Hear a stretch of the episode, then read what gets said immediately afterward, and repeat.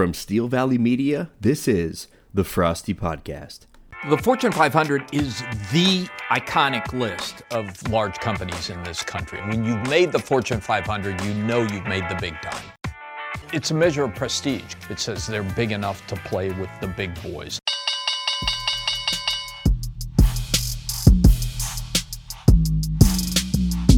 Welcome to the Frosty Podcast. I'm your host, Derek Frost. With me, as always, Tony Perenni. You can find us on Apple Podcasts. You can find us on Google Podcasts. And as always, you can find us on Podbean. Tony, it's been a great week five. We see you, Charley Thurber, as our only teams at four and one. Tony, we were uh we were talking about you potentially setting records. And how'd this week go for you, Tony? Well, it couldn't have gone much better, really. Uh, was threatening for 200 points there going into the Monday night game. Uh, we had to uh, had to put our new intern Dave Pestian on the task of, of, finding out what the league record was. Not sure we ever really got confirmation on that. Pretty sure it's held by Steve. I was hoping I was going to have something to uh, hold over his head. Didn't end up happening, but still a great week nonetheless for my guys. We actually did get confirmation on that, and let me tell you here, uh, the the record is currently Steve Groover in 2017 with 199.8 points in week 16. That's the top that's ever been scored. Number two was also Steve Groover last year with 193.7. Uh, Dave Pestian back in 2017 with 182.8. Uh, and it looks like Tony I, I, you'll be I think next. Although you know I think we had a 173 or uh, at some point this season, but Steve Groover does hold that. If anybody is able to get to that 200 mark, that becomes the new high score. You have to try again later in the season. The the season is young so far. Uh, it's only five weeks in, and I threatened once uh, need to get some more consistent play out of my guy Odell Beckham here because this is two weeks in a row where he's only had uh, two catches in games, and it's uh, uh, not not really hurting my team, but uh, hurting my pursuit of of taking Steve's record there, which is something I, I definitely want. Now, Tony, I got to be honest with you here. Uh, I didn't watch a whole lot of football this weekend. We were on a uh, on a four wheeling trip, had a great time, but that was all day Sunday so uh, I'm operating blind here a bit, and uh, I'm looking to you to carry the load for us. Well, I, I, will do what I can. I'm glad to hear that you have hit a fuck it stage here in week five, uh, Derek. Um, I'll, I'll, do what I can to carry the show, but uh, no promises. Hard to be a one man band in this game.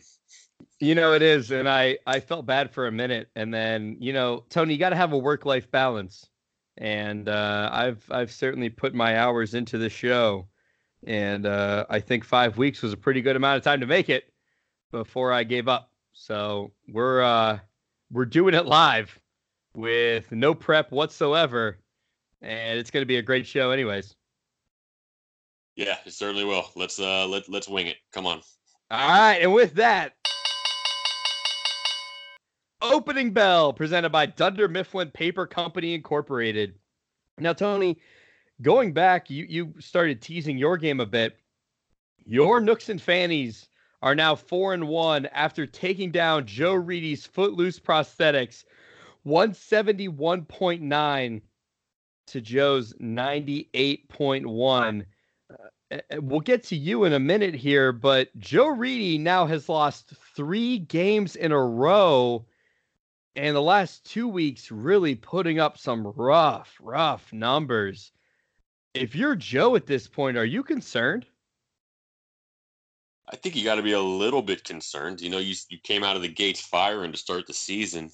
Um, we're putting up massive points. Uh, even in week three, uh, came on the losing end of a matchup with Kalen, but still put up a lot of points. But the last two weeks, you know, you've seen the regression hit for him uh, in back-to-back weeks, which is pretty rare. Normally, you see it for a week and then you get back to your high-scoring ways the next week. Um, but these are two uh, sub hundred point efforts from his squad. He's hit getting hit with a little bit of bad luck. Uh, you know, Le'Veon Bell has been hurt quite a bit by Sam Darnold not playing, and that continues to to hurt him this week. You know, Luke Falk is just not getting the job done in New York. He doesn't give you any reason to respect the passing game, so everybody's just coming right up to stop Le'Veon. Um, Keenan Allen, teams are starting to uh, double cover him after after his explosive starts this season, and uh, you're seeing the offset to that in uh, Vince Gorgonzola's numbers when you see Ekeler going off for 15 catches. Uh, but Joe's not seeing the same production from Allen. He gets the gets Devonta Freeman from me in a trade this week. He comes in and produces right away with 18 points, but only gets two points from Delanie Walker. Uh, that Titans offense has been about as Jekyll Hyde-ish as you can possibly be. Uh, just just a rough all around week for Joe. And then and then with more on the bad luck, you lose Wayne Gallman. Uh, really in the first quarter of that game leaves with only 1.4 points, and that's the end of your day in your flex position. That's that's hard to come back from. Well, and Wayne Gallman's a guy who who recently, you know, could, could carry the load, and so yeah, that was a big loss for for Joe. Now, Tony, on the flip side, your team, man, Aaron Jones, welcome back to the NFL. After a few weeks of him putting up some, as you like to say, pedestrian numbers in the teens, coming out and exploding for 49.2 points, almost eclipsing that 50 mark. And, you know, as we look at, at some of these high scores across the league, it was a big day for high scorers, but Aaron Jones leading the way and uh, a big reason why why you scored above 170 points. Yeah, and this is a big reason why I kept him. Uh, I knew he had potential to have games like this, maybe not consistently near 50 points, but you can you can just watch games and see the talent that this guy has, and could see that the Packers definitely needed to make it a priority this year to get the ball in his hands. Now, this week was a little bit of a perfect storm for him. Davante Adams isn't in the lineup. Uh, Jamaal Williams also still injured, doesn't suit up. So really, no running backs there to take carries away from Aaron Jones. And after last week's game against the Eagles, Packers got a, a little, um, little scared in the red zone. Decided to keep throwing the ball uh, when they probably could have ran the ball in. Uh, so this week they overcorrected, ran the ball in four times with Aaron Jones. So I'll take those points all day long. I, I'm really, really encouraged by where he is and where he's going for the rest of the season because I think the Packers are starting to really realize what they have there. Uh, the rest of my team, Kamara puts up a just a pretty average day at the office for him with about 17 points, a little bit under his projection. Uh, nothing special out of Wentz. Cooper Kupp keeps doing what Cooper Kupp has been doing so far. Puts up 26.7 points. And then I get Tyler Boyd from a, a trade with Joe earlier in the week, insert him into the lineup, and he puts up 28.3. Um, just an all around good day for my team. I am identifying a pretty large weakness in my team as the season goes on. Um, if, if you know of any uh, kicker consultants that you can hook me up with, because every kicker I pick immediately starts shanking kicks. Uh, actually, this five point effort from Robbie Gould might be a high for me this season. You know, uh, Tyler Kerr is our our resident kicking expert, and uh, I'll uh, I'll put you in contact. But yeah, uh, yeah, you certainly have had your share of of garbage kickers, and the right names, the right names, just the wrong production.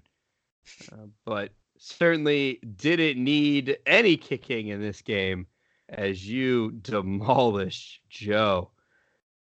Moving on here, Vince Gorgonzola wins against Tyler Kerr 121.7 versus 113.2. Now this was a battle of, of teams that were two and two. So Vince moves on to three and two, tied down to two and three.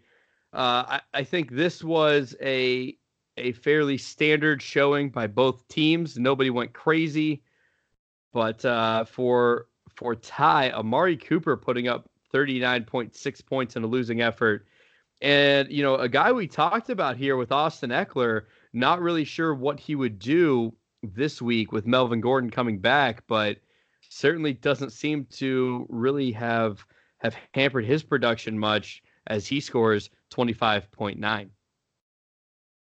Yeah, uh, Ekeler's still getting rode in that in that backfield right now, and you could you could definitely see how Ekeler and Gordon had very specific roles for this game. Ekeler was gonna be the pass catching back. Gordon was gonna get a few more carries, uh, but especially where the game script was, the the Chargers went down very quickly in this game, two touchdowns, and that almost took Gordon right out of the game. So it became an Austin Ekeler game. He puts up 15 catches uh, as we mentioned earlier, kind of stealing some targets away from Keenan Allen there. Uh, he he ended up still being a very consistent performer for Vince, and I wouldn't be surprised if he's somebody that Vince is able to plug in his lineup uh, continuously moving forward. Because I think the pass catching volume is going to continue to be there in that Philip Rivers led offense. Uh, what, what do you think about Ekeler moving forward? Yeah, as you look at his stats this week, I mean, he had three carries for seven yards. So obviously Melvin Gordon dipping into the carries, but 15 catches for 86. Now there was not a touchdown in this either, Tony. So if Ekeler's going to be that third down back, if Ekeler's going to be the guy catching the ball, uh, he he was gonna he's gonna have just as much, if not more, value than Melvin Gordon is this year. As we know in a PPR league, backs that can catch the ball and occasionally get some get, some carries are going to be great for you. You know, Ekeler having three touchdowns through the air and three touchdowns on the ground this year uh, for a total of six touchdowns. It's not like he was one dimensional coming in here. Even if they use him one dimensionally, it's going to be in the pass game, which is more point value in a PPR league anyway. So if I'm if I'm Vince, I'm pretty happy keeping Ekeler, and, and I don't think you know putting up 22.3 is he going to be able to do that every week with Gordon being back. I don't know, but he's certainly worth plugging in there until he proves you otherwise. I think.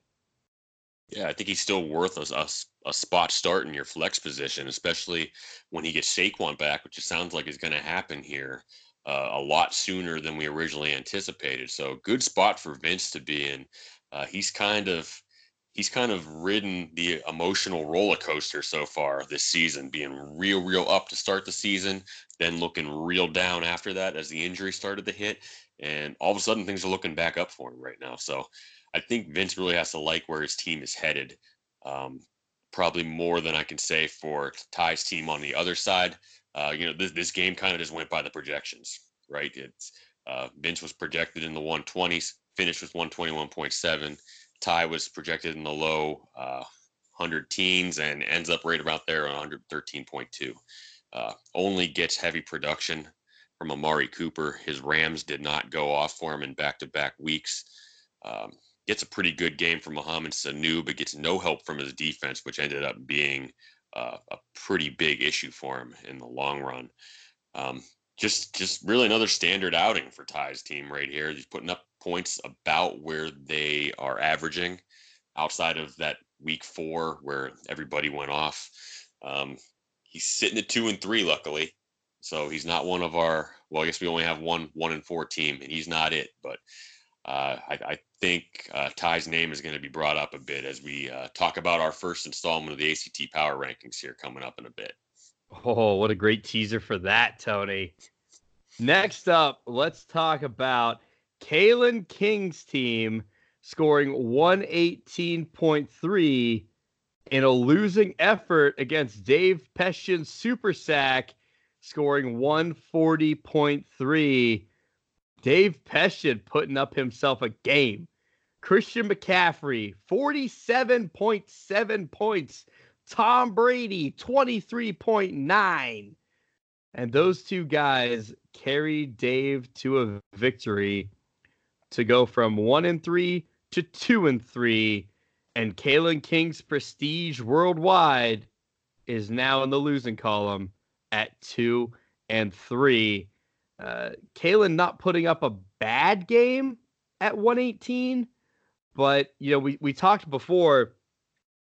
You know, scoring about 120 a week will will make you a bubble team, and that's where Kalen finds himself he was projected at 126. He scores 118. Dave was scored uh, was was projected at 125 and outdoes it. So, uh, Tony, what what do you make of this week for them? Uh, uh just my first observation is Kalen jinxed his team coming on this podcast a couple weeks ago. It's pretty clear to see now. Uh, since he came on here, um, putting my team on notice, uh, he's put up two very low scoring efforts for his team, especially given their projections. Uh, he's got to find a way to turn the tide there. He's gotten two really uh, pedestrian outings out of Julio Jones that he's not accustomed to having.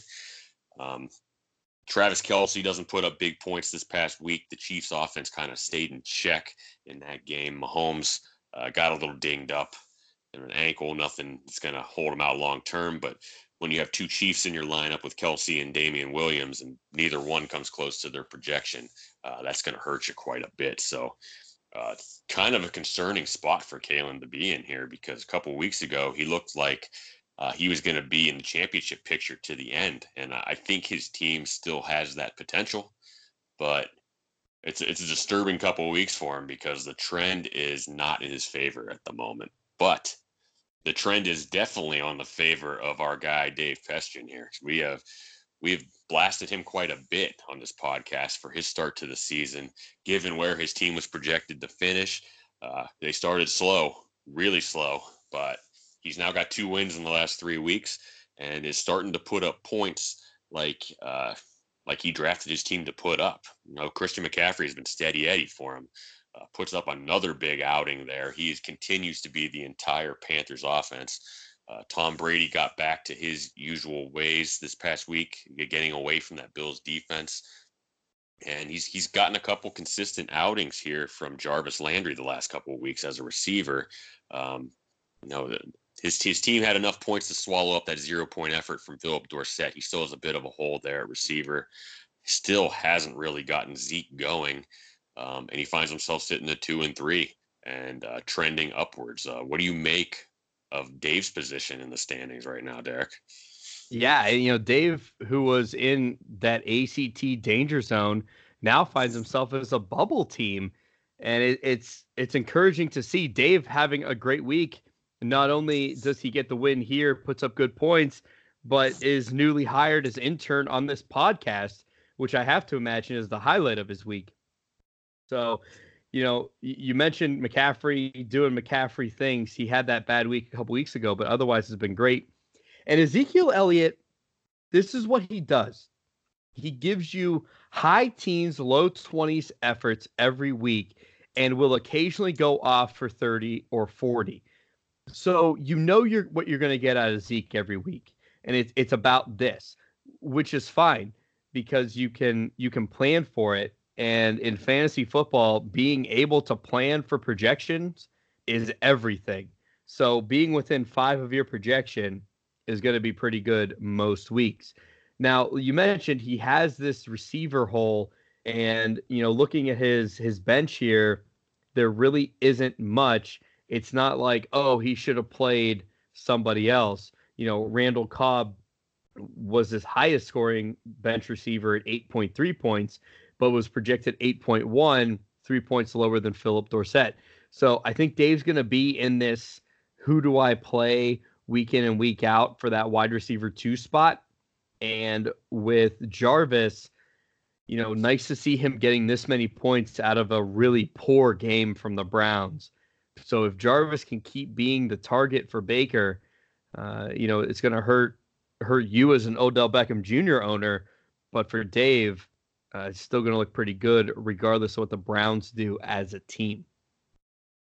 Yeah, I'm still not sure that Jarvis is going to give you projection you can count on on a week in week out basis. So, you know, I mentioned that there's only there's there's a hole in his lineup at receiver, but I'm not certain you can fully count on either of those receiver spots right now for him. So I think he's got some question marks there, and he really needs to, to find a guy that's going to rise to the surface there. We'll see what happens with Jarvis. Maybe he continues to be the lead target for Baker. You know, eventually I expect them to get that offense going, especially after after the next couple of weeks here when that schedule really turns around and they start facing the bottom feeders. There's going to be some production coming from that offense. Um, so it'll be interesting to see if Landry keeps getting fed the ball like that. But uh, Dave needs to find two receivers he can count on on a week in, week out basis. He has that at really all of his running back positions. You know, McCaffrey, Zeke, Carson, they can all pretty much be counted on for uh, decent production on any given week, and and they all have that ability to explode from time to time. But he needs to find that same consistency uh, with his pass catchers. So definitely something for him to look look at moving forward. But his team's headed in the right direction. You you can't argue that. Next up here, we have the power round rivalry. Now the record was set straight, and I have to apologize. I hate being wrong. Uh, Kevin Hewlick, not a state champion debater. Uh, you know, it's been it's been 11 years, and I uh, misremembered that he was not, in fact, on that state champion debate team. Uh, so sorry, Kevin, for giving you credit you didn't deserve. Uh, Tim Taft going on about his speech career. Um, you know, great for you, but generally unimpressed.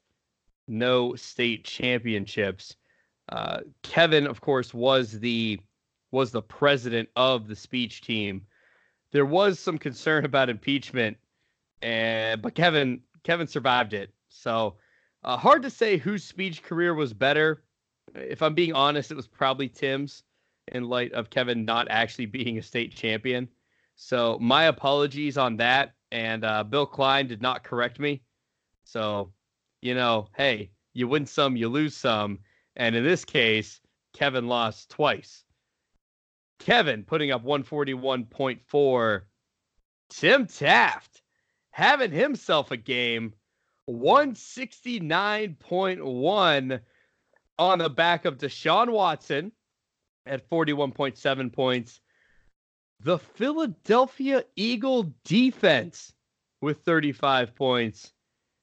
And Adam Thielen having a bounce back game after his very poor showing last week with 32 points. So the power round rivalry did not disappoint. And boy, did Tim show up.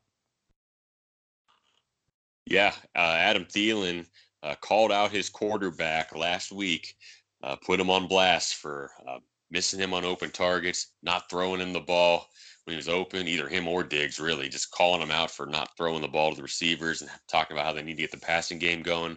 Well, the uh, the squeaky wheel really got the grease this past week. Thielen puts up 32 points, gets in the end zone twice. Uh, big, big game for, for Tim's squad getting back on track. Deshaun Watson puts up a monster week after a very slow week four where he only put up around 11 points. Uh, he overcorrects for that in week five with 41.7 in a game that was just a, an offensive fiasco, really, with Houston and Atlanta.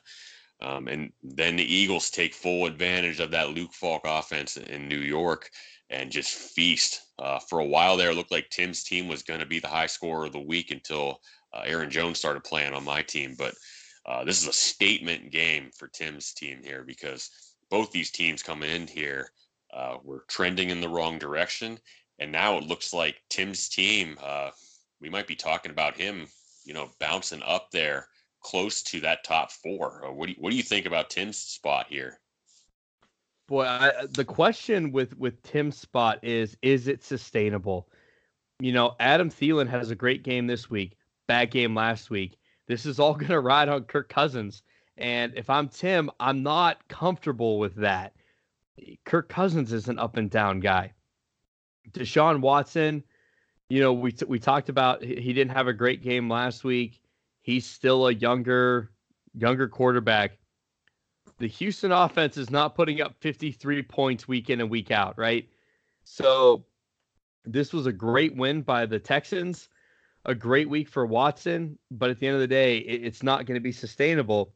So you look at the rest of his roster, and outside of Watson, Thielen, and that defense, everybody else has a pretty good day. Not a great day, but a pretty good day. So if he can keep getting these guys who show up and just have monster games, Tim's going to be fine. If he does it and he gets projections, he's going to be a bubble team, which is, I think, ultimately where Tim's going to be at the rest of this year. But if he has a lot of weeks like last week, he, he's in the ACT playoffs. So Tim's going to keep riding this roller coaster, I think, all year. And it'll all depend on how this eventually shakes out. But, you know, we talked about Tim having some bad luck there with with points against. I, I don't I don't know what to make of Tim's team. I, I feel like he's the team that one day is you know, championship bound. The next day is ACT bound, and which version of his team is showing up this week? Yeah, he's definitely had some issues with some consistency starting out. I think he has a little more potential uh, to get things going consistently moving forward um, than maybe you're giving him credit for. You know, David Johnson has kind of been that Zeke type player for him, uh, consistently putting up the 17 to 20 points there and going in right around his projection. Uh, he obviously has the ability to go off for a couple weeks for him. Deshaun Watson in in Houston, there they're finally getting that offensive line fix. That Laremy Tunsil trade uh, seems to have worked out for them quite a bit. Watson only got hit once this past week, and you could see what the outcome was. Uh, that is a very, very explosive offense when it's uh, going on all cylinders. Haven't really even got DeAndre Hopkins going yet, but you see what Will Fuller is able to do when he's fully healthy. Uh, I think I think there's going to be more big weeks in store for Watson. Maybe not to the tune of 40 points, but uh, to think that he can't put up consistently 20 plus points, I think would be probably off point. I, I think he definitely has that potential. And I, I think Davante Adams, when he comes back, is going to start getting some more love from Aaron Rodgers there. You saw it in that game against the Eagles. Uh, they were finally making a push to get him the ball, and the Packers really opened the season with a murderer's row of defenses. That that schedule clear clears up a little bit moving forward. So I think he's got some nice components there that I think you're going to see more consistency from. But I agree with you. He's kind of that that dark horse team right now. You don't really know what to expect on a week to week basis, uh, but you could easily see them crashing the party uh, as far as the playoffs go. But if, if, things go wrong for him, he doesn't have a tremendously deep team. If injuries hit him, he's going to find himself on the other end of that bracket. Um, moving across the pylon there to Kevin's team, he just remains snake bitten in these games. This is another week uh, where he runs into one of the top scorers. He has been scored on more than anybody else in the league. Uh, I, I, didn't check the updates today on the overall scoring, but I have to think that margin is widening. Uh, he, he's just getting everybody's best game right now. Uh, puts up 141 points in a losing effort, and he ends up being our only one in four team right now. Um, which I, I guess looking back to draft weekend was where the projections had him all along but I don't think anybody expected it to happen quite like this, where he's putting up big points, uh, fairly consistent points on a week to week basis and still getting beat. Uh, Chris Godwin's looking like his top receiver right now until Hopkins gets on track. Uh, and he gets another, gets a big game out of Josh Jacobs there. And a couple weeks ago, we were uh, kind of putting the spotlight on Josh Jacobs um, and where his point totals had been so far and how he hadn't been used in the passing game uh, this past weekend didn't really need it too much. He goes across the pond to London, puts up two touchdowns, uh, gets things back on track there. Um, I, I don't know what to think of Kevin's team though moving forward. What do you what do you think on his? Do you think he has enough talent to turn this around uh, and maybe get himself out of the basement? You know, Tony, I don't know because it we're getting to the point where we're we're at about the halfway mark of this regular season and I don't know with with the way Kevin's bad luck with the schedule has has come about. I don't know if he has enough time left to really turn this thing around. You know, if if he goes undefeated the rest of the way, he's a bubble team, and I don't I don't think his team's good enough to go undefeated the rest of the way. You know, you talked about Josh Jacobs. You know, we we talked going into week four. He had one reception the entire year. He had two that following week and three the week after. Is still getting consistent carries and has had has put up 12.8 points and 29.3 points respectively. So his team from from a running back standpoint is getting better. Mark Ingram keeps putting up his projection. Philip Rivers puts up 4.1 points. I mean, just a very uncharacteristic game from Philip Rivers. The the rest of his team, like you said, uh, is doing well. he's holding on to that Patriots defense. They put up another 15 points. So Kevin's team is doing is doing well in a vacuum.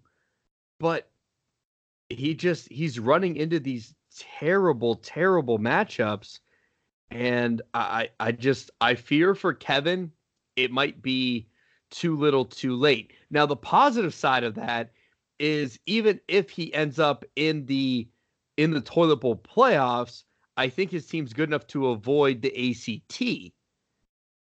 But I just I don't know. I mean, at this point, his points against are 50 more than the next team, which is Tim Taft. So, you know, to your point earlier, Kevin is getting hit hard in the points against category and is fourth in points for. So this roster is vastly outperforming what I thought it would be. And and I think the projections from ESPN they're they're they're Kevin is outdoing where ESPN thought he would be from a point scored standpoint, but but man, it's just it's bad luck for him. Yeah, disheartening position for him to be in right now because he's got to feel like he's pulling all the right strings on a week to week basis. He's making good decisions with his lineup. They're they're outperforming their projection on most weeks, and it's just hasn't been enough to get it done right now. So um, definitely has to be a little bit encouraging for him because his team is probably outperforming where their talent level was coming out of the draft, but uh, it's it's hard to be sitting there as the only one in four team right now, looking up in the standings uh, you got some ground to cover there. Uh, Kevin's a team that year in year out has been in the playoffs in this league. Not real familiar with being in toilet bowl territory, so uh, he's got some he's got some room to uh, start turning the tide there. But he has to start doing it immediately. He can't, uh, even though it's only luck that's really knocking him down. Uh, it's put him in a pretty big trench to dig out of here. Uh, and, and also, I also just want to want to throw in just uh, another correction that we have there. I know we mentioned at the beginning of the show um, that you had, you had mailed it in here in week five, but I, I think um, lo- looking at the error that you made last week uh, with with Kevin's spot in the state uh, speech tournament, uh, it, it's pretty evident you mailed it in last week in week four instead. So I just I want to correct that for all of our, our listeners out there. Want to make sure that we uh, we we properly put a timestamp on that event. Yeah. So listen, this whole podcast is a version of mailing it in. Uh, I am uh, I am not the the best when it comes to fantasy football. That's why I'm analyzing it rather than playing it. You know, uh, Baker Mayfield comes out against Rex Ryan and says he's not wearing any colors, and that's for a reason. Uh, I'm Rex Ryan in that situation. so, not surprising. I'm mailing it in. I, I, did for the last four years in the fantasy league. Um, you know, sometimes, uh, you know, you don't let the truth get in the way of a good story, Tony. And the story was great that Kevin was a state champion debater. You know, you win some, you lose some. And Kevin, unfortunately, setting the record straight. You know, if you're Charley Thurber, you're like, oh, wow, Kevin's great debater. He doesn't know. Uh, but Kevin, he's an honest guy. And that's why he practices the law. And we appreciate him for it. Uh, so I'm going to deflect, Tony, from what you said and just uh, pour more praise on Kevin that he clearly doesn't deserve. That's fair, and I, th- I, think that was a pretty solid segue there for somebody who mailed it in to our our last game, our game of the week there. So you brought up Tony that this was the game Charley Thurber signed up for. We talked about who was going to take the city of Knoxville, who was going to take the University of Tennessee, and by God, who was going to take the Rocky Top Rumble. And Charley Thurber showing up 138.1 to Steve Groover's 120.8. And Charley just having really an all around good game. You know, not one of the top scorers for this week, but good enough to take on Groover, who finds himself now three and two and third place in that sales division. And Charley sitting up there four and one, uh, with you being the only other four and one team.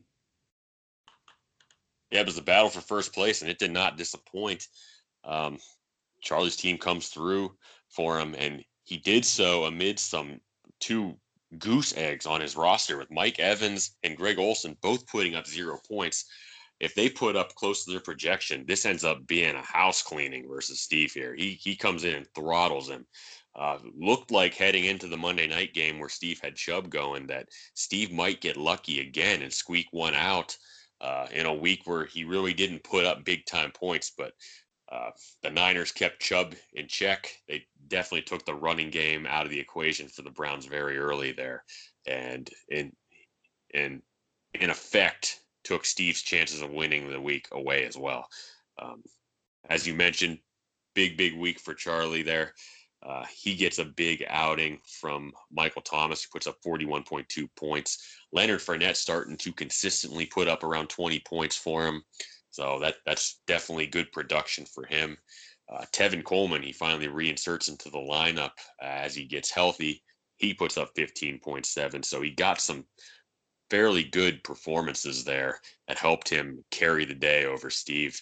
Uh, on the other side, Steve's getting Dalvin Cook going on a week to week basis but Lamar Jackson ran into the issues against Pittsburgh that I expected he probably would.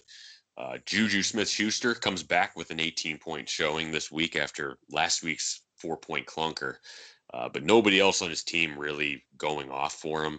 Uh, everybody finishing around the projection or lower.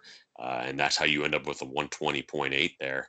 Uh, and when you're facing a good team like Charley, uh, in a rivalry week, it's just not enough to get it done. Um, you know, we we've talked week in week out about uh, what do we expect from Charley's team. Uh, does this shine any more light on it for you, Derek? Do you know what to expect from his team moving forward now? Uh, I'm definitely encouraged by the week he had, eh, despite Mike Evans and Greg Olsen putting up nothing. But I guess the question is, you know, I think Jared Goff can easily put up 18 points a game. David Montgomery can easily put up 10.6 points a game. Can Leonard Fournette keep putting up 23? Michael Thomas can't keep putting up 40, right?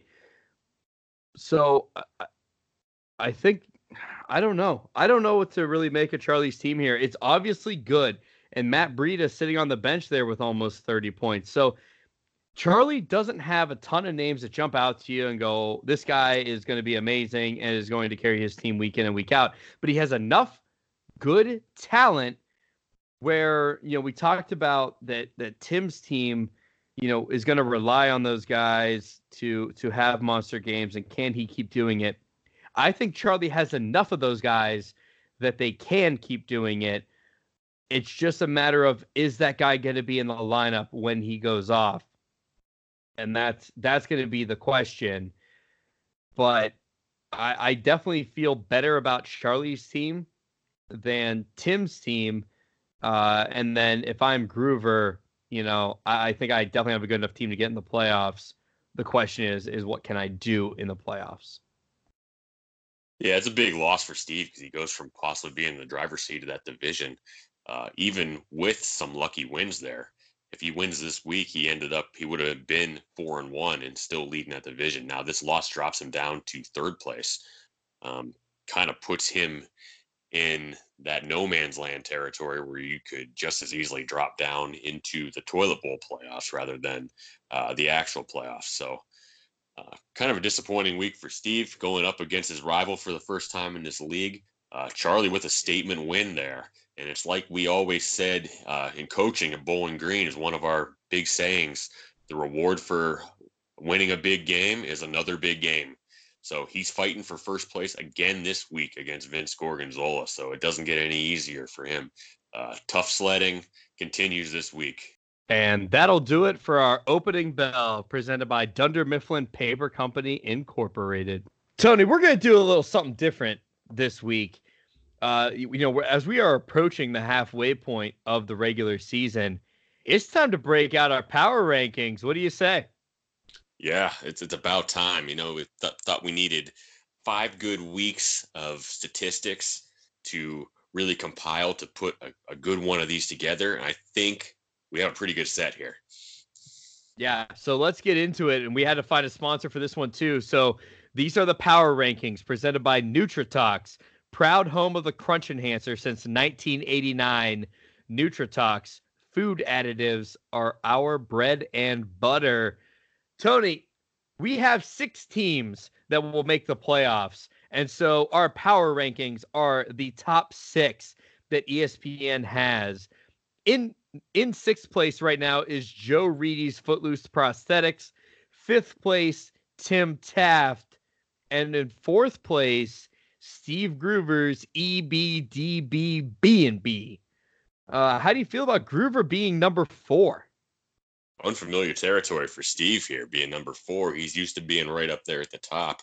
Uh, as we've mentioned plenty of times, he's he's had some luck this year that has given him a couple of those victories. Uh, doesn't matter how you get them, but he's sitting there three and two, uh, just a shade over 500. This this spot feels about right for him right now. Yeah, I agree. You know, he's eighth in points for. He's second in points against. Uh, so Groover really the the beneficiary of a a pretty easy schedule thus far. Um, definitely unfamiliar territory. You know, we we one of our staple questions we asked all off season was, you know, is this the year that Groover cements the legacy? Or you know the the dynasty and the answer at this point is no. Now if he goes on a run and he ends up with two losses or maybe three losses on the whole year i think i think maybe you can have that argument again. But at this point steve hasn't really shown anything to tell you that he's he's going to be amongst the best in the league this year. You know he's made a lot of moves 17 moves thus far second to tim taft but you know, uh, Groover's team just just not what it's been in the past, and I think fourth is a is a good spot for him. But you know, he's he's going to be a bubble team the rest of this year, I think. Yeah, well, he's projected to uh, hit 132 this week, so that be a high point for him. He's definitely made some good moves. Uh, he could be some bigger days for him moving forward. He's he's taken some necessary steps to improve his roster. Um, but definitely a, little more lucky than good so far on his side, and uh, he's going to have to flip that ratio a little bit if he's going to continue to climb these rankings. In third place, Vince Gorgonzola's Grandpa's Cheese Barn. Uh, now, Vince is the number one team in points for 0.1 points in front of you, Tony. Uh, so Vince definitely putting up some phenomenal points and really sitting about in the middle for points against. So Vince coming in at three and two, but generally has been a very, very solid team. Uh, so how do you feel about him being number three? I think it's a good spot for him right now. As I mentioned earlier, he's kind of been up and down through the season. Uh, looked like a powerhouse to start with, and then some injuries hit, dropped him down a little bit. A couple weeks ago, he looked like he was destined for the toilet bowl playoffs.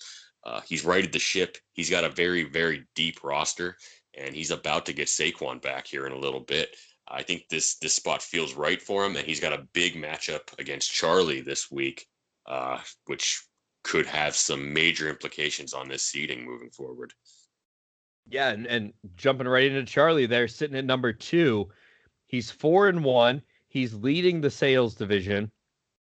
You know, and and we talked about Charley's team uh, at length. But when you look at his points for and points against, he's at 603.54 and 603.2 against. So essentially putting up the same amount of points he's facing. And, you know, so he's he's gotten lucky to be four and one when really he probably should be three and two or two and three. So do you think he's to be able to hold on to this number two spot moving forward? Ah, there's a lot to like about his team right now, especially the way they're playing. Since that clunker in week one, uh, he's been pretty consistently hitting his projections. Uh, maybe not so much going off on a week to week basis, but uh, his team shows up every week. We'll give him that. And we've had some major question marks about his roster on a weekly basis just because we don't really know what to think of it. But here we are at week five or week six, rather, five weeks in, and he's sitting there four and one atop the division.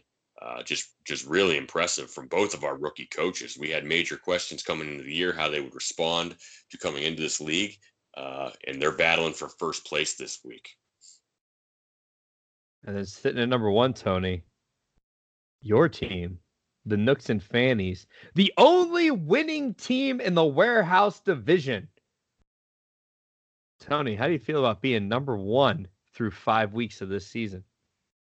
Well, gotta say it feels good, right? I, I really like where my my roster is right now. I I I really don't think that some of them have even hit their stride yet. I have haven't seen anywhere close to the best of Odell Beckham yet.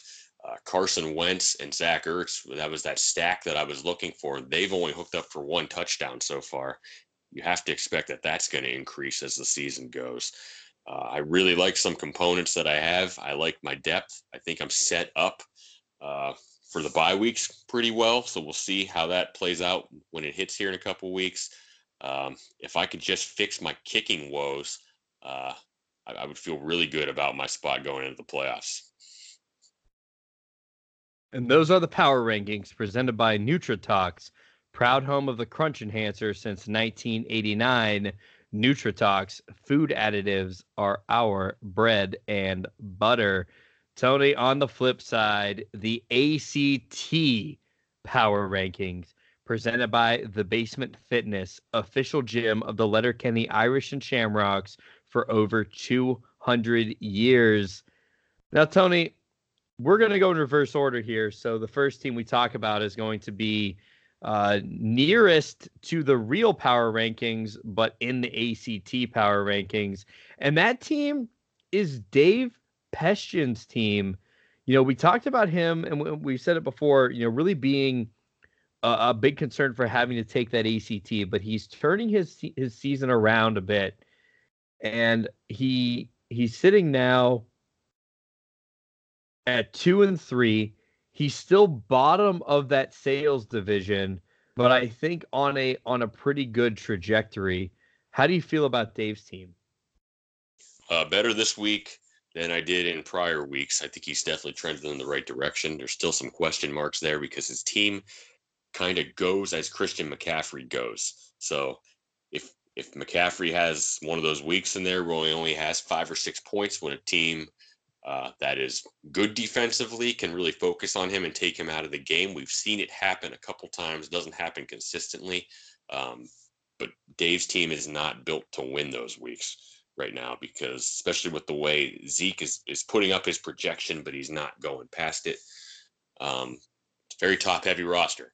So you're going to get some really, really good weeks from him, and you're going to have some really risky weeks if those top performers for you aren't performing like stars. So uh, feel better about it now, but I, I think there's still some risk there. What do you think?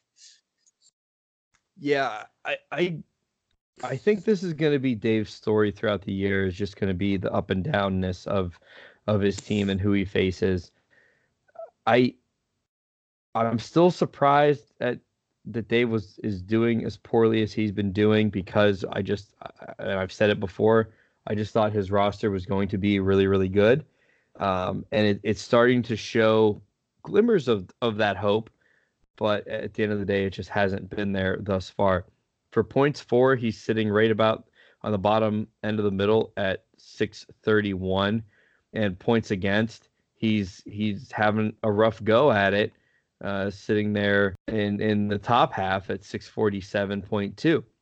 So you know, Dave going up against some unlucky opponents and not having the year that we thought he would. And obviously the Antonio Brown thing, I know I know we've talked about it ad nauseum, but you know, that that was a big hit to Dave and he didn't have the depth to overcome it. So he's gonna keep sitting in this wide receiver hole. It's just a matter of can Christian McCaffrey keep pulling him out of that hole week in and week out.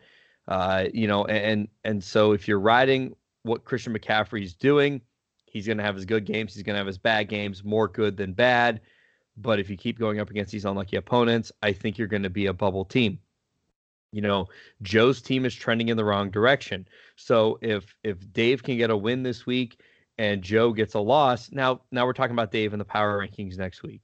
Uh, same thing with Tim Taft's team. So, you know, Dave, Dave's not far away. You know, one different bounce of the ball, and and we're talking about him potentially being a playoff team. So Dave's going to be up and down. I think he's going to straddle this line the rest of this year, and and we'll see where it all finishes out. It's going to be fun to watch. Yeah, I agree. I, I think uh, I think Dave's team is probably going to be one of the more interesting stories as we go on move, moving forward here this season, uh, because they do have the potential to go off for some big points, and they do have the potential to disappoint you on on certain weeks. But it wouldn't surprise me if Dave is yo-yoing between uh, the power rankings and the ACT power rankings all season long for us. Next up here is a team that has really also uh, kind of been on the downward spiral, and that is Kalen King's Prestige Worldwide. We had him on a couple weeks ago. He was ready to talk about himself being a champion. You know, and this week he has a he has a tough matchup again. So I I think this is about where Kalen belongs. It'll be curious to see where he goes from here. Um, he's he's been about you know he, he hasn't been hit with a lot of bad luck. He hasn't been hit with a lot of good fortune. I think we're seeing t- uh, Kalen's team for for really what it is, which is why I think this this position is about right for him. Yeah, I agree. He's been uh, trending in the wrong direction here for the past couple weeks. He's very heavy with receivers, a little bit light at running back, and he's had some subpar weeks from Marlon Mack here. Um, Julio Jones the past two weeks hasn't put up points like he normally does. Definitely don't expect that to continue. But some of his other guys, Brandin Cooks, has uh, really been the third, maybe even fourth option there in LA with Gerald Everett starting to uh, rise to the surface there. And Cooks gets an injury in this past game that hurts his fantasy value even more. Um, he's got some issues there. Obviously, has Travis Kelce and Julio who can carry the day for him, but um, really needs to figure out what he's going to do with that running back position because if last week's game for the Chargers was any indication, he may not be able to lean on Melvin Gordon the way he initially thought he'd be able to. Next here, no surprise, Tyler Kerr's Cyberdyne Systems. Despite having the best logo in the in the league, He's sitting there at two and three. He's the has the lowest points for by about 50 points. Uh, and at the end of the day, his team is just underperforming. Uh, you, you know, he has the fourth highest points against. I'm sorry, fourth lowest points against. So even though he's getting some luck in his opponents, his team is just not putting up the points they need and uh, I, I, honestly I know his his record is better than Kevin's, but I think there's an argument to be made that the Ty's team is actually worse than Kevin's team. I agree with you on that point. I, I think Ty's probably got the weakest roster at this point right now. He really has to play the schedule game to try and get wins. Uh, unless he gets another one of those games where all of his Rams go off at the same time. Uh, which could happen, you know, a couple times a season. But outside of that, uh, he's really got to scrape together some wins. It's got to be low scoring ones. He has to hope for, you know, the worst weeks from his opponents right now to get by. Uh, I, have been saying it for a couple weeks now. I think I think Ty needs to look to make some moves uh, to try and increase some of the talent levels on his roster. You know, and he has. He he's made 15 moves, which is third uh, behind Tim and Steve. So I, I think Ty's Ty's working to do that. I think he's just working from behind. And as we know, the waiver wire just doesn't have that much out there. But uh, you know, maybe Ty needs to get a little bit more in the trade game. Um, but it, it's hard when you don't have a great team. You don't have a whole lot of of trading assets. So it, it'll be interesting to see what Ty does the rest of the year. Um, you know, I, I think Ty was was my favorite to to take the ACT. Maybe not from a I thought he would, but I think that Ty taking the ACT is going to be the funniest of of the group that has to take it. Uh, so I'm I'm secretly rooting for Ty. Uh, I, I, still love you, Ty, but I I want to see you take that exam. Yeah, it's it's really all about what's funniest at this point. Uh, our, our league has become about 75% about podcast content, and I think that would be great podcast content there.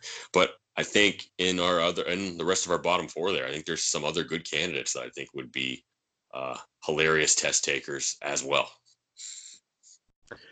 Going up against our unluckiest team, the number one team on the ACT power rankings, the worst record in the league, the law offices of Saul Goodman, owned by Kevin Hewlick. They have faced 50 more points than the next highest points against. Uh, Kevin not doing a terrible job in points for. He's in fourth place, but just a very, very unlucky schedule. Now, I, mentioned earlier that I don't know if there's enough time, but looking at these at these rosters, looking at these records, no other than I mean, I mean, you're you're kind of running away with it at four and one. Obviously, Charley at four and one, but everybody else two and three, three and two. You know, Tim Taft, who's sitting at number five in our playoff rankings, has a losing record at two and three. So it's not like Kevin's that far out of it he, really is is a game, two games away from being right in that grouping. So Kevin sitting there as the worst team in the league, the most points against, uh, but but I don't I don't think he truly is the worst team in the league. Completely agree. And if it's any solace to him, sitting there in the warehouse division, uh, three of the other teams are sitting at two and three. He's only a game back uh, the warehouse division is really basically the NFC least at this point. Um, this, with the sales team division being the more powerful one from a record standpoint, there's definitely a lot of potential there for Kevin's team to catch up. Uh, if he keeps scoring consistently the way his team has, you got to think the luck is going to turn around at some point. Team, he can't keep running into these 160 point weeks every single week uh, that he that he gets on his computer for these matchups. It's uh, the worm's got to turn if he keeps putting up points the way he has. And those are your ACT power rankings presented by the Basement Fitness, official gym of the Letterkenny Irish and Shamrocks for over 200 years. Joining us on the Frosty Hotline, presented by Ollivander's Wand Shop, maker of fine wands since 382 BC, is the coach of capital expenditures, coming off his 138 to 121 victory against Steve Groover, the new king of Knoxville, Charley Thurber. Charley, welcome to the podcast. Man, what an intro. Thank you. Thanks, Derek. Appreciate it. Glad to be here. So, Charley, how did it feel to take down Steve Groover? Oh man, well, um, it was just kind of one of those. You just check the box, you know, like you just check the box and move forward. I didn't get too amped up about it. I kind of expected it, you know, willed it to happen. So, you know, it was a close matchup. You know, he had some guys let him down. I thought it was going to come down to the wire a little more than it than it did. So, you know, Michael Thomas really uh, kind of carried me, but then again, Mike Evans put up a zero. So it was a uh, it was an interesting matchup. Um, you know, so we'll see. We got to saddle up and get ready for another big one this week. I just want I just want to highlight the fact, Charley, on uh, last week's podcast that in our pick'em segment, I was the only one who picked you to win that game. So on, on my side, on my side, it was checking boxes too. I had you all along. I knew you could knock them off. That's one of those things. I mean, I'm cool. I'd rather I'd rather stealth in there. You know, my team is uh it's not going to jump out on paper, but I'm confident. We're deep. We're we're rolling deep. So uh, I was I was confident the whole way. I knew it'd be a tight matchup, but um, you know, I was confident. It's a good segue. How, how are you feeling about your team here, uh, five weeks in? Uh, sitting there four and one. You've had some uh, really high point weeks, and you've had some weeks where you've uh, been down lower in the lower hundreds. Uh, how do you feel about your squad right now where you're sitting? I feel good. Um, you know, I got Kerryon coming back off a bye week, and I'm really relying on some guys who, uh, especially at running back. You know, I don't I don't have that you know carrying card. I got those above average but not quite elite. Your Leonard Fournette, your Kerryon Johnsons, and uh, I really expected more from David Montgomery at this point, but um, he's got a nice second half schedule, so there's some, you know, I wouldn't call it concern, but just awareness of what's going on at running back. But I knew my receivers would carry me. Uh, that's happened so far. I mean, Michael Thomas put up 41 last week, and Mike Evans put up almost 40 the week before that. So that's helped me out a lot. Um, shoot, I came out week one and it was not looking pretty, Tony, and and you know that firsthand. I think I put up like 80 or something like that. Goff had like eight points, but um, we're gaining steam. You know, we're chugging along. I got Tevin Coleman coming off injury, um, and I'm all about depth. You know, depth is good for the bye weeks. It's good for potential trades, and uh, you know any injuries that may happen. So I definitely feel like I have a deep squad, and that's like my priority number one. So we'll see if I need to throw a few players together and get an elite guy who can carry me, or if that's just going to be kind of my identity, you know, the utility player identity. We'll see. But right now it's working, so feel pretty good. You got another big matchup coming up this week against Vince Gorgonzola's Grandpa's Cheese Barn in the first of two matchups that will decide Rookie of the Year. Uh, you know, Charley, what what's your mindset coming into this game? Is there added pressure because of the of the rookie of the year consideration? Uh yeah, it comes with the territory, you know. Coming into the league with high expectations, you gotta you gotta bring it. So um, I'm hoping I bring it this week. I feel pretty good about pretty good about the matchups that my big guys have. Um, but all you can do is kind of put your put your big dogs out there and fill in fill in those uh, secondary spots as best you can. But I definitely feel good about where my team is. Um, you know, Vince, he has, he's got a good squad too, and man, I face him twice, and like you said, in the next four weeks or so. So um, for me, it's this. I I looked at the schedule in this middle segment, you know, where I got Groover and Vince, where the whole league's looking at that back to back. It's like I got my head down. I'm just trying to stay focused and uh, you know get a playoff berth. But uh, man, it'd be great to win. That's for sure. Now, Charley, I got to ask you here because I'm looking at your projections this week and I see a zero, and you've moved your entire team to the bench. Uh, is that a is that a strategy to try to prevent Vince from from game planning against you? Yeah, you can't you can't give the competition a leg up, man. This is this is a matchup. You know, as much as the Rocky Top Rumble uh, that uh, is carrying a lot of weight. You know, this is the one everyone came to watch, and it comes up twice. So, man, I'm not giving any. You know, no one knows what I'm thinking. Nobody knows what I'm thinking. So we'll uh, we'll see. You know, there's no gauge in projections or anything like that. It's uh, it's gonna be straight blitzkrieg warfare this weekend. So we'll see what happens. We'll see if it pays off for me because uh, it's a big hit or miss strategy. It seems, uh, but it seemed like the way to go. So can't say we've ever seen anybody in this league take this approach before, so I'm I'm definitely interested to see if it pays off for you. Yeah, uh, got to keep Vince guessing a little bit. He's had some pretty good weeks in there with with his team. He sure has. Uh, he sure yeah. has. He's doing something right. So I'm trying to take take some of that away. You know, I'm keeping him on his toes, and he's got a hundred percent chance to win right now. So we'll let him think that, and uh, we'll see what happens on on uh, come Monday night. Yeah, his highest odds of the year, right there. uh, Charley, that was, a, that was, a, big win for you last week. Uh, it was a battle for first place. Um, and then you win it, you take over first place by yourself, but you find yourself in another battle for first place here yep. this week against Vince. Um, don't want to put the cart before the horse here, but how important is it for you to end the season in first place and get that first round bye? Is that something you really aspire to, or is there, or is that something that you don't really feel is an advantage for you? I don't feel like it's too much of an advantage. Uh, it's it's kind of an added plus. I want my team to be peaking in the playoffs. Um, you know, if I'm first place or the highest scorer, I mean that's a that's an added plus, right? But obviously we're going to shoot for that. But the the goal is it's a race to a playoff berth, and then after that, it's it's getting my team right for the playoffs. So hopefully, you know, in an ideal situation, I lock that playoff berth down, and then I can start kind of ze- zeroing in on uh, matchups for for playoffs. And um, if I have a bye, fine. But if you know, if I handle everything right, and that works out, um, you know, I, I feel like I'll be sitting pretty. Well, Charley, we appreciate you joining us here. Good luck this week against Vince, and then you got him again in Week Nine. Uh, so we will have Rookie of the Year, uh, at least the head-to-head matchups figured out here in the real near future. Uh, but we appreciate you joining us, and good luck the rest of the season. Awesome, guys. Vince, I hope you don't sleep tonight. Thanks, Charley.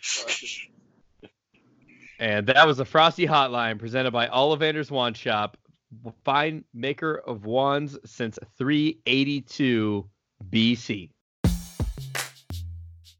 So, as I've been talking about all week to anyone that'll listen, I have a problem at my house. The fall season has sunk in, and my neighborhood in Willowick has just become overrun with road runners, leaving skid marks all over the driveway, tearing up our yard, eating all our pumpkins. I thought it was the squirrels at first until I heard that distinctive beep beep the other day.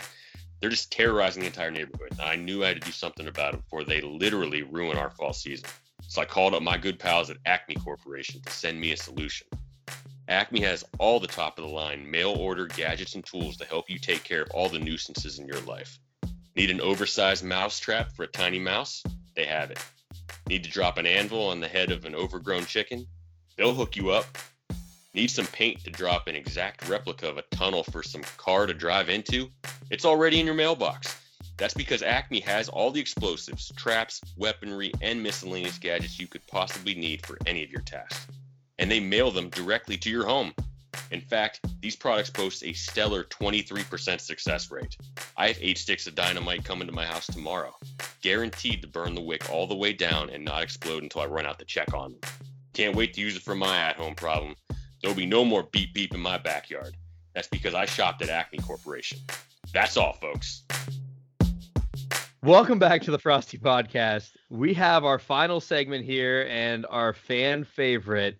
This is the forecast presented by Goliath National Bank, the world leader in credit and banking. And joining us for the forecast is friend of the podcast and coworker of our own, Vince Gorgonzola, Seth Brown. Welcome to the podcast, Seth. Thanks for having me. I'm happy to be here. Now, nobody can pronounce Vince's real last name. Uh, so he's like, we'll just say provolone, but we like Gorgonzola. So we we know him as Vince Gorgonzola on the podcast. Do you guys have a nickname at work or anything you use, or do you try to pronounce that that horrendous last name? Oh God, I don't even try. I mean, you can just call him Spills. We got new office carpet recently because of him. Um, yeah, I, have never really messed with his last name. I just call him Vinny. Spills, I love it. Spills Gorgonzola. Rolls as a former coworker, as a former coworker of Vince, I can uh, confirm that there are coffee stains all over that carpet, all over that building from Vince. He has definitely left his mark in that building. so does he does he use the traditional coffee mug or does he have like the travel thermos? Oh, he spilled everything. It doesn't matter. Vince will find a way to spill it. no mug is a match for Vince. Unless it's a beer, then it seems to make his its way to his mouth. Then he's fine. See, this is why we, we have people like you on the podcast because get, we get to find out these great nuggets of information on our coaches. it's like media day before the Super Bowl where you get all these like extra things on everybody. Like spills gorgonzola. This is great. I'm I'm happy to contribute to a new name nickname for uh, Vince. All right, Seth. Let's get right into it here. In our first matchup of the week, we find Steve Groover's B going up against Kevin Hewlick's The Law Offices of Saul Goodman. Now, Groover and Kevin both coming off of a loss here. Uh, Groover sitting at three and two, Kevin at one and four. Steve is expected to take this one 134.4 to Kevin's 118.9. Uh, Seth, how's this game going to go? Uh, you know, I, I am not to try and say that full team name. I'm just to call him the B and B. But uh, I think you know he's starting Lamar Jackson and uh, Andrews against a garbage Cincinnati team. Uh, I think Juju finds his way this week with uh, Hodges throwing it downfield a little bit more. And at the end of the day, I live in a uh, Tim Misney household. Uh, I think he's. I'm think B and B is going to make the law offices of Saul Goodman pay this week. Yeah, I'm I'm with you here. I I don't. I think Kevin's going to keep going down that that bad route that he's been going down. We've been talking about that he's he's gone up against some some tough opponents. I think Groover's going to be looking for a bounce back game. I think Lamar Jackson going up against Cincinnati is going to have a, a stellar game uh, and, and outdo that 23.6 point projection. So I'm with Groover on this one. I'm with you, Seth. E B D B B and B for the win. Tony, where you at? I'll go on the other side of the coin on this one. I'll, I'll take Kevin to uh, get up to two and four and get off that one win pedestal that he's on right now. He's got some very favorable matchups coming up. Mark Ingram going up against the Bengals. Uh, I think this might be the week Hopkins finally gets on track against Kansas City. There's going to be a lot of points in that game. Uh, Chris Godwin could keep keep rolling the way he has against the Panthers. Uh, I just think there's a lot of good matchups uh, on his side there, and there's a couple troublesome ones on Steve's side over with the B and B. Uh, Dalvin Cook going up against Philly. They have not been good for any running back to face this week this year. Uh, Nick Chubb against the Seahawks. Be interesting to see if he can get going again this week. But uh, Seahawks built very similar similarly to that Niners team that just handled the Browns. I'm going to take the upset here. I'm going to go with the law offices of Saul Goodman uh, to get up to two and four. Next up, in a battle of two and three teams, we see Joe Reedy's Footloose Prosthetics going up against Dave Peshtian's Super Sack. Now, Joe coming off of three losses in a row, projected to lose another one here to Peshtian, 133.1 to 122.1. Uh, Seth, does Joe Reedy go four losses in a row? I think Dak has a big. Okay, I think Dak has a big day. Uh, I think Keenan Allen has a big day against my garbage Steelers. Um, but I do love the name Super Sack. Um, I think you know this game really weighs on Christian McCaffrey. I think if he's healthy, you know him and Zeke are going to roll this week. Uh, I'm going Super Sack in a big game. Yeah, this is really an intriguing matchup because Dak has been showing that he, he can be pretty good. Um, you know, the Cowboys obviously struggled this past week. Um, Le'Veon Bell with uh, with Darnold coming back, I, I think can really put up some numbers. Keenan Allen having some rough weeks, but like you said, going up against that Pittsburgh Steelers defense, I think can have himself a game. But at the end of the day, Christian McCaffrey has just been rolling. Jarvis Landry has had has done well. Seattle's coming to Cleveland. West Coast teams often struggling coming to the East Coast. Uh, so I I think that Jarvis is going to have himself a good game. And then Tom Brady going up against that New York Giants uh, team that you know it, it's always a big rivalry. So I, am with you here. I think I think Peshtian's super sack takes it, and Joe finds himself at two and four. Tony, do you have uh, any good news for Joe, or is this a clean sweep? This is going to be a tough matchup, I think. You look at Dave's super sack squad right now. Uh, he immediately puts Will Fuller into the lineup as his second receiver. It'll be interesting to see if he can keep the role going that he started this past week. Uh, probably can't count on him for three touchdowns again, but if he ends up being a consistent target for Watson again, uh, that could mean some serious points for Dave. The thing that concerns me about Dave's roster here going into this week is he has three different components in that Seahawks Browns game. He's got Jarvis Landry, Will Dissly, Chris Carson. That that tends to concern me a little bit uh, from a fantasy standpoint. If that game ends up being a low scoring uh, 13-10 clunker, uh, Dave's gonna lose this week. Probably won't matter what the rest of his roster does. Um, I think I'm gonna go with Joe on this one. I'm gonna take the upset again. I think Dak has a really good matchup against the Jets. Uh, that Dallas defense looks very vulnerable. Darnold comes back this week. I think uh, whether Le'Veon gets on track or not, there's going to be a lot of touches for him. So a lot of opportunities for for some points there. Chargers like to line up Keenan Allen in the slot against Pittsburgh, and Pittsburgh likes to try and cover him with a linebacker. Uh, this seems to happen every single season. I think uh, Allen could get back on track. I'm going to go with Footloose Prosthetics to uh, finally stop this losing skid and get back in the win column. All right, Tony, the one bright spot for Joe. Uh, moving on to our next game here, we find Tim Taft's the Green Dragon going up against Kalen King's Prestige Worldwide. Uh, Kalen, as we talked about, on a two-game slump, looking to snap that. Uh, so right now, the the projections are a little bit misleading. Tim is projected to win 116 to Kalen's 111.5, but Kalen still has Marlon Mack in there, who's on a bye week. So we'll see who he puts in. But this game might be neck and neck. Seth, does Kalen snap that losing streak? Uh, you know, I, I don't really, uh, I don't have a lot of notes on this game. Um, outside of I love the name Prestige Worldwide. Uh, so I'm gonna take uh, Prestige Worldwide to win it. Uh, roll boats and hoes. Kalen will be very happy to hear you picked him, uh, but I am not. So I think Tim Taft came off of a, a big win last week. Deshaun Watson is going to be at Kansas City.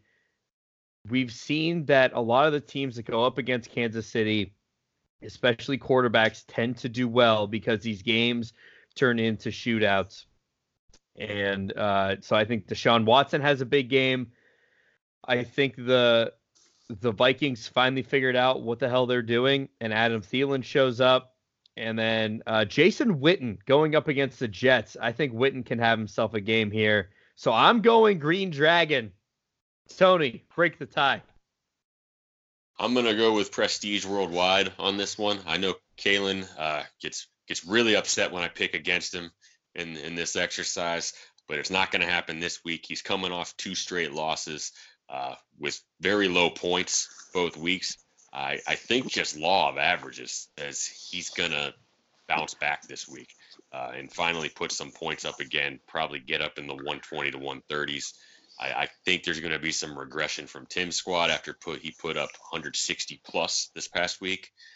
Uh, Kalen's got some pretty good matchups in there. Julio Jones going up against Arizona. Uh, he's got the stack there with Matt Ryan. That could be some big points. Edelman against the Giants. Uh, as you mentioned, uh, that Houston Kansas City game, there's there's probably going to be a lot of points there, and he's got Travis Kelce and Damien Williams in there. Uh, I'm going to go with Kalen to snap his losing skid. In our next game, Tony, you're up.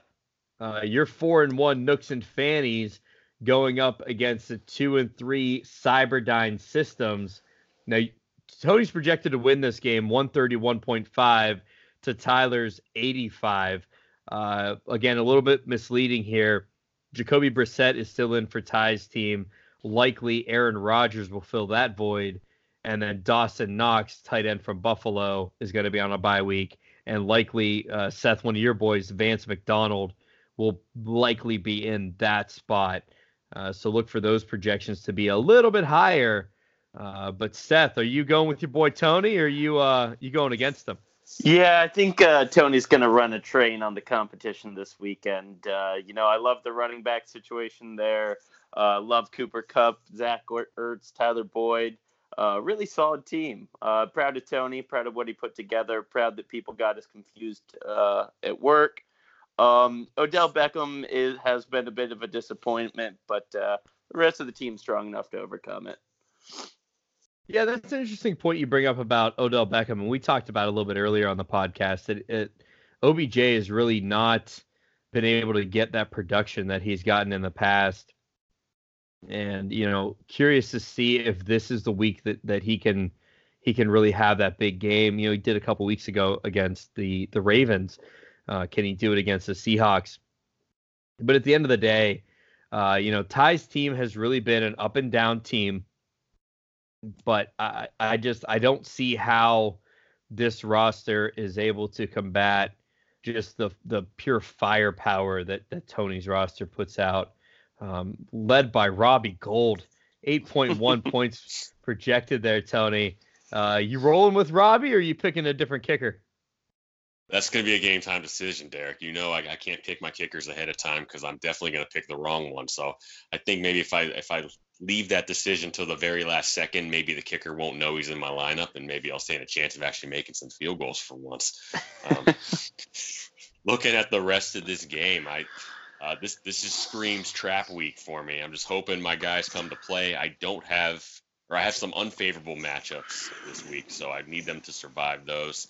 Uh, Tyler's team uh, doesn't score a lot on a consistent basis, so got to make sure my guys put up enough to win this week. Uh, I, I, think I think Ty's going to put up a good good showing against me though.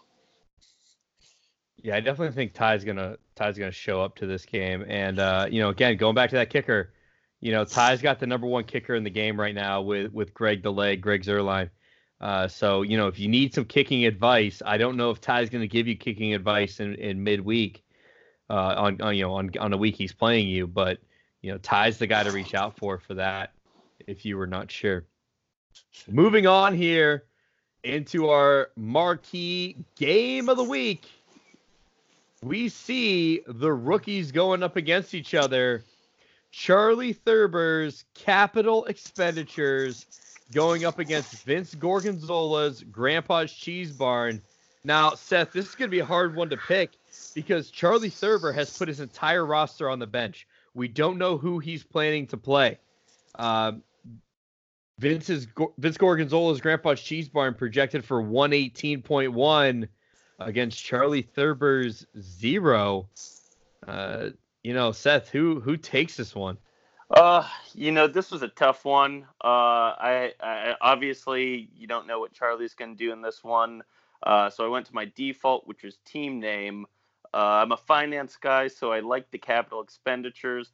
I also loved Grandpa's Cheese Barn, though. You know, underrated pickle game there as well. Uh, the tiebreaker just ended up being that uh, Vince is a bad locker room guy. Uh, I looked through our text recently. You know, texted him for some career advice. Texted me back in you know, 14 days later. Uh, so that decision had already been made. And then he's also one in three in happy hours recently attended. So uh, bad locker room guy Vince. Uh, I'm taking Charley. You know, and that's that's something I think that we don't spend enough time talking about. Is is there's more than just on the field production. There is that you know what are you like in the locker room? Do you show up to happy hour and do you text your boys back when they need help? And you know, I was gonna go Vince in this one, but Seth, you have you have made me just feel that that Vince just doesn't deserve to win this game. And so I'm I'm gonna go Charley. Uh, you you talked me into it, and I'm I'm disappointed in you, Vince. You know, show up to some happy hours, and when a man calls you and asks you questions, you know he needs some advice, needs a little help. You call a man back. Yeah, I mean he's just trending toward Antonio Brown, and uh, you know, I'm worried about him, but uh, got to pick against him. No, I, I, that's fair. Tony, please tell me you're making this a sweep. Uh, I, don't, I don't know if Vince can overcome these character concerns that are coming up here. Um, you know, you, you start throwing around the name Antonio Brown. We've talked about him way too much on this podcast. Uh, I am in no mood to talk about him anymore.